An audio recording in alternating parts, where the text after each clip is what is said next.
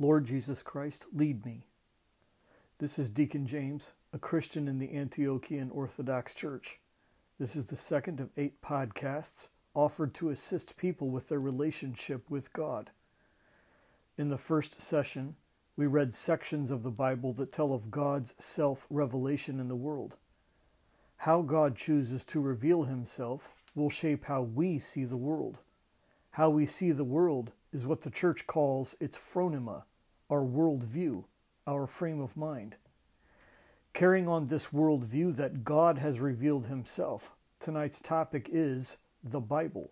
Why do we have it? The Bible is the written record of sacred tradition. God started the tradition Himself by revealing Himself. God is the subject of the tradition, and by His grace, He invites mankind to join Him in that tradition. Those who witnessed his revelation or revelations shared their personal encounters with others. One tradition from God to men, and then men giving their tradition over to others. Sometimes these encounters are written down, other times they were passed along by word of mouth. In this session, we will read some sections of Scripture that highlight the reality of God's sacred tradition. But, but before we talk and risk idle words, let us pray. Illumine our hearts, O Master, who lovest mankind, with the pure light of thy divine knowledge, and open the eyes of our minds to the understanding of thy gospel teachings.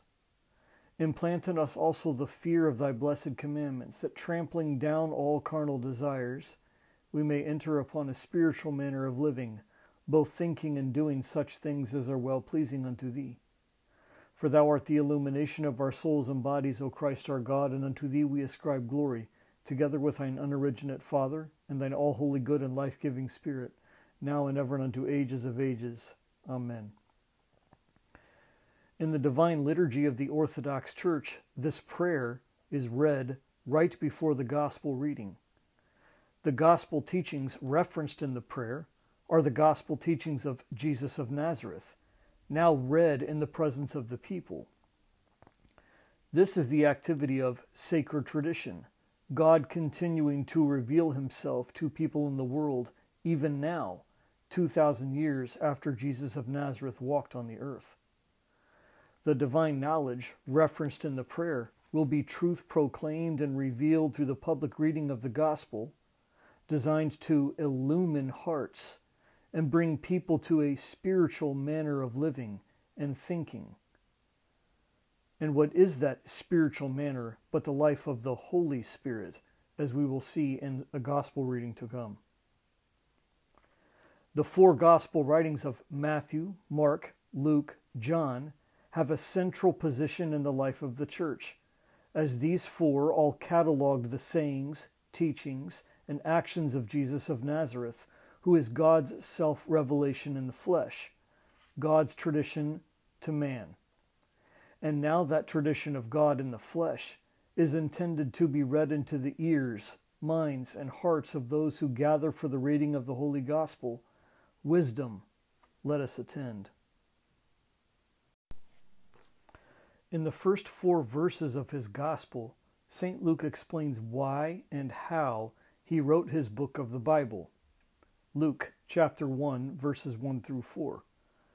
Inasmuch as many have undertaken to compile a narrative of the things which have been accomplished among us, just as they were delivered to us by those who were from the beginning were eyewitnesses and ministers of the word. It seemed good to me also, having followed all things closely for some time past, to write an orderly account for you, most excellent Theophilus that you may know the truth concerning the things of which you have been informed. Luke is writing about the things that have been accomplished among us. Those things were the deeds of Jesus of Nazareth. And there were eyewitnesses, the apostles, the myrrh bearing women, the seventy elders, many others, who also became ministers of the word, who, having seen and experienced those deeds of God, then delivered those deeds to other people. God establishing the tradition in Jesus, Jesus handing over the tradition to his eyewitnesses, the eyewitnesses now handing over the tradition to writers such as Luke. Luke admits he took some care in compiling his narrative, which means that he's not quite sequencing his events historically. Not that it's in, unhistorical, but that his narratives, as he's looking back at all the events that happened, he's seeing how what they all mean and how they all should be cataloged so we can understand the truth concerning the things which have been informed us. In verse 3, he suggests, It seemed good to me also, having followed all things closely for some time past, to write down the orderly account. Now, instead of just hearing the narratives, he's now going to write them down. The orderly account in Greek is the Greek word for catechesis or catechism. Catechisms would become the Christian practice of orienting new people into the life of the church. The gospel itself here, then, is the church's catechism, and the center subject of the church's teaching is Jesus of Nazareth himself. The goal is not just to learn head knowledge, the goal is not to become good moral people. The goal is to have a relationship with Jesus, who is the tradition of God in the flesh. Theophilus, who is he? He's not quite known in the sacred tradition. This could be a play on words. Theophilus, as if lover of God. This could be Luke's way of saying anyone who has an interest in the love of God, these things are for you. Let's take a look at God's sacred tradition in the Old Testament in Exodus chapter 24. This is in the middle of the event of the people of God being led by Moses to Mount Sinai, where they where Moses and the elders meet God on the top of the mountain. Verse 24 begins with God inviting Moses and Aaron and Nadab and Abihu and 70 of the elders up to worship. Moses is alone to come near to the Lord without the others. The others must stay at a distance. This is reminiscent of Moses approaching the burning bush when God met him in the bush that was not consumed. Moses met God alone. In verse 3, Moses came and told the people all the words of the Lord and all the ordinances, and all the people answered with one voice and said, All the words which the Lord has spoken we will do. God establishes the tradition to Moses. Moses passes along the tradition to the people the people acknowledge that as if they will now implement the tradition into their lives. Verse 4 And Moses wrote all the words of the Lord, and he rose early in the morning and built an altar at the foot of the mountain and twelve pillars, according to the twelve tribes of Israel. The tradition that the people agreed that they would implement into their lives is now written down by Moses in written form. Now they have a record in case anyone forgets or perhaps anyone wasn't quite clear. Now they can go back and see or have someone read to them what it was that they agreed to do. Verse 5 And Moses sent young men of the people of Israel who offered burnt offerings and sacrificed peace offerings of oxen to the Lord. And Moses took half the blood and put it in the basins, and half the blood he threw against the altar. Then he took the book of the covenant and read it in the hearing of the people, and they said, All that the Lord has spoken we will do, and we will be obedient. And Moses took the blood and threw it upon the people, and said, Behold, the blood of the covenant which the Lord has made with you, in accordance with all these words. All these words of the 613 laws that are written down in Exodus chapter 20 all the way through Exodus chapter 29. This would be the living code for the people to live from. This is the pattern of sacred tradition. God speaks to one of his spokesmen.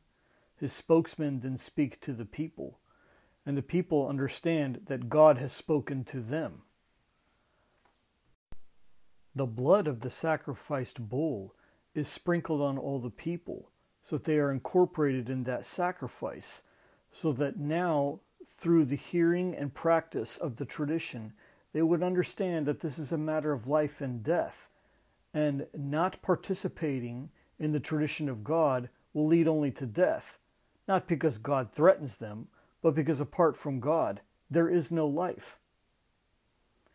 This will be the pattern of the Old Testament through the rest of Exodus, through Leviticus, Numbers, through the books of the Kings, through Judges, all the way until the Babylonian exile.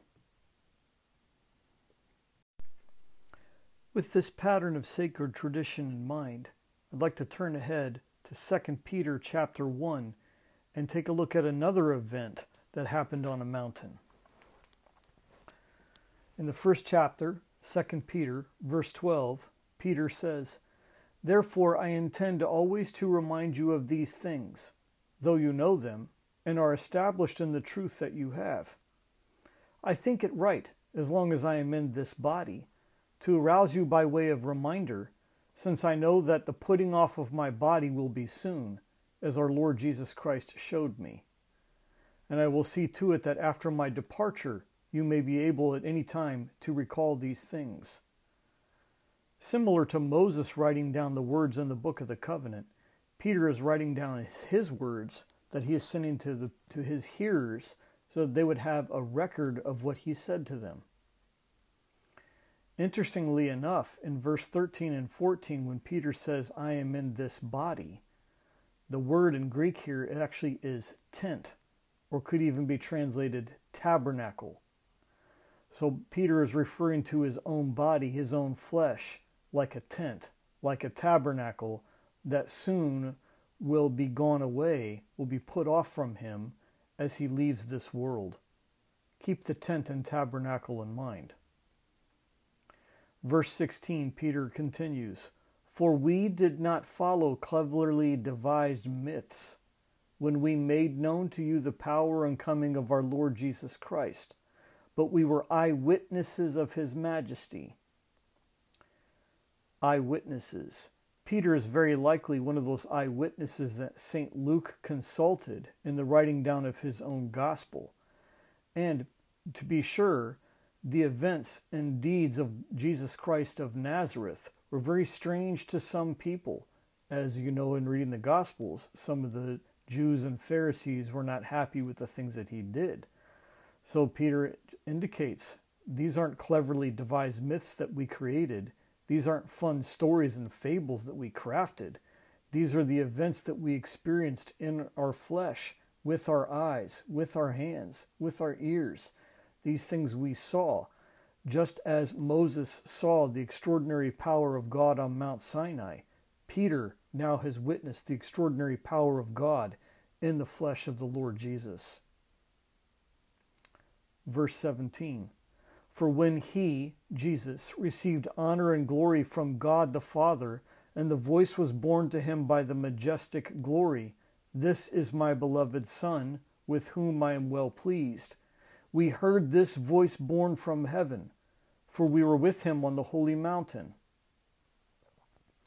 Here, Peter is referencing the transfiguration of Jesus, that time when Peter and James and John went up a mountain with Jesus, and Jesus shone his glory, and all of a sudden Moses and Elijah were standing next him, and they heard the voice of the Father claiming, This is my beloved Son, with whom I am well pleased which is the same phrase that the Father spoke about Jesus at the baptism of Jesus.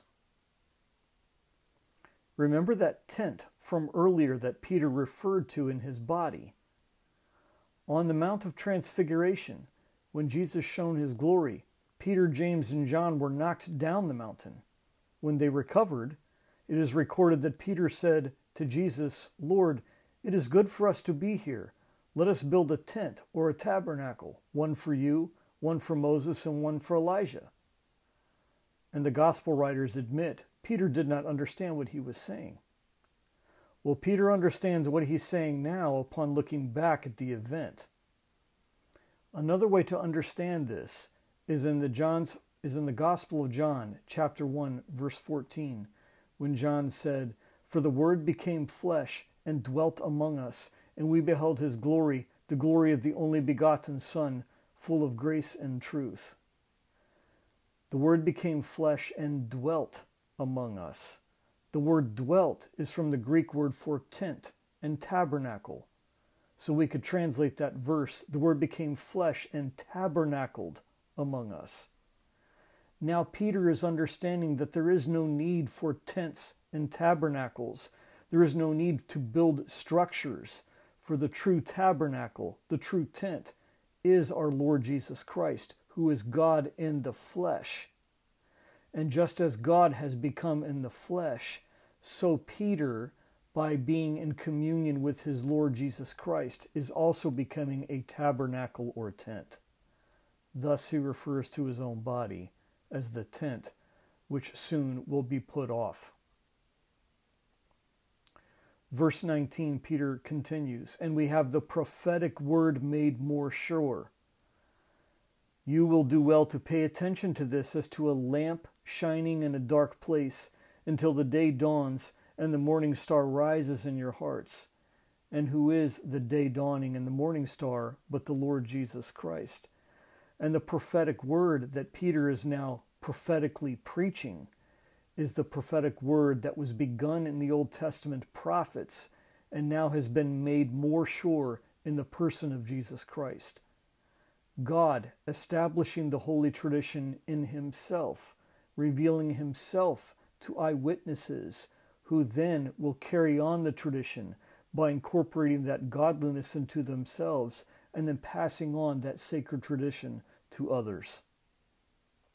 Verse 20 First of all, you must understand this that no prophecy of Scripture is a matter of one's own interpretation. The holy and sacred tradition is a tradition of the community. It's the community of the church, but of course not the church only, the church in communion with God, Father, Son, and Holy Spirit because as verse 21 says, no prophecy ever came by the impulse of man, but men moved by the Holy Spirit spoke from God. I'd like to end this session too with the words of Jesus as recorded in John's Gospel, chapter 16, verses 12 through 15. I have yet many things to say to you, but you cannot bear them now. When the Spirit of truth comes, he will guide you into all the truth, for he will not speak on his own authority, but whatever he hears he will speak, and he will declare to you the things that are to come. He will glorify me, for he will take what is mine and declare it to you. All that the Father has is mine. Therefore I said that he will take what is mine and declare it to you. Here we have our Lord clarifying how the holy tradition works from God to us. God, Father, Son, and Holy Spirit has passed on those things to us, a life to live in communion with the Holy Spirit. The life of the church, the holy traditions, these aren't just man made things, cleverly devised myths, nor did they come from private interpretations. The holy tradition is the revelation of God. The Bible is the written record of God's revelation. The Holy Spirit is the activity and life of the holy tradition. So, which came first, the Bible or the tradition? Which came first, the church or the Bible? Which came first, the chicken or the egg? If God is all in all, it doesn't really matter which one came first.